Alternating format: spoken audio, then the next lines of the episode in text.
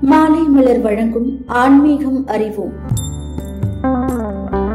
திருக்கடையூரில் இருந்து ஒரு கிலோமீட்டர் தூரத்தில் மணல்மேடு என்னும் கிராமம் இருக்கிறது.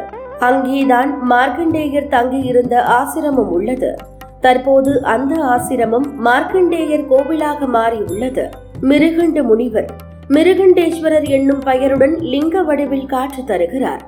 மார்க்கண்டேயருக்கு தனி சந்நிதி உள்ளது. மார்க்கண்டேயரின் தாய் மருத்துவதிக்கு ஒரு தனி சன்னதி அமைக்கப்பட்டுள்ளது. விநாயகர் ஆஞ்சநேயர் சுப்பிரமணியர் என்று சுவாமி விக்கிரகங்களும் பிரதிஷ்டை செய்யப்பட்டுள்ளது.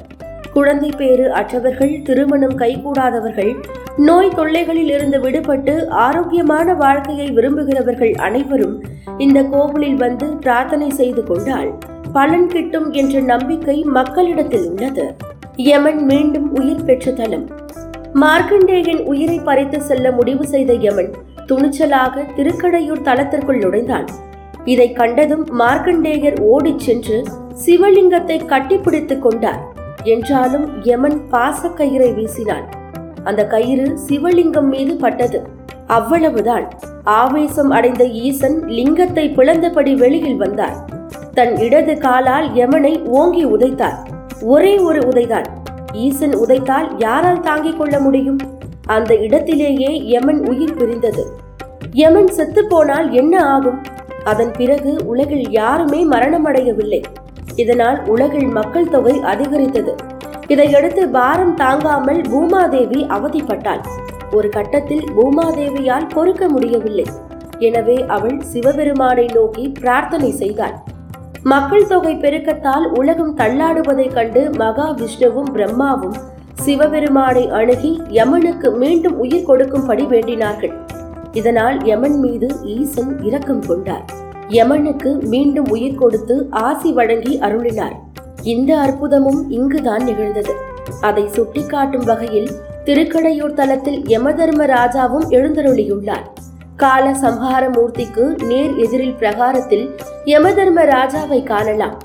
யமபயம் போக்கும் கால சம்ஹார மூர்த்தி மகா மண்டபத்தின் வடபால் சிற்ப வேலைப்பாட்டுடன் கூடிய அழகிய சபையில் இயமனை நிக்கிரகானுக்கிரகம் பண்ணிட அவசரத்தில் தெற்கு முகமாக எழுந்தருளியுள்ளார். வலது திருக்கரங்களில் சூலமும் மழுவும் உள்ளது. இடது திருவடியால் உதையுண்ட இமயனார் தலைகீழாக வீழ்ந்து கிடக்கின்றார். வீழ்ந்து கிடக்கும் இமயனை ஒரு சிவபூதம் கயிறு கட்டி இழுத்து அப்புறப்படுத்தும் காட்சி காணற்கரியது. இறைவனார் வலது பாகத்தில் ஸ்ரீ மார்க்கண்டேயர் அருளுருவாய் காட்சியளிக்கிறார் இடது பக்கத்தில் பாலாம்பிகை திருமகள் கலைமகளாகிய சேடியருடன் விளங்குகின்றார்.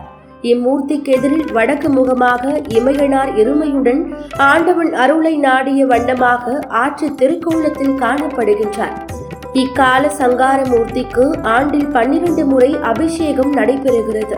இவர் சித்திரை பெருவிழாவில் ஆறாம் திருநாளன்றுதான் வீதி உலாவிற்கு எழுந்தருள்வார். தொடர்ந்து இணைந்திருங்கள். இது மாலை மலர் வழங்கும் ஆன்மீகம் அறிவோம்.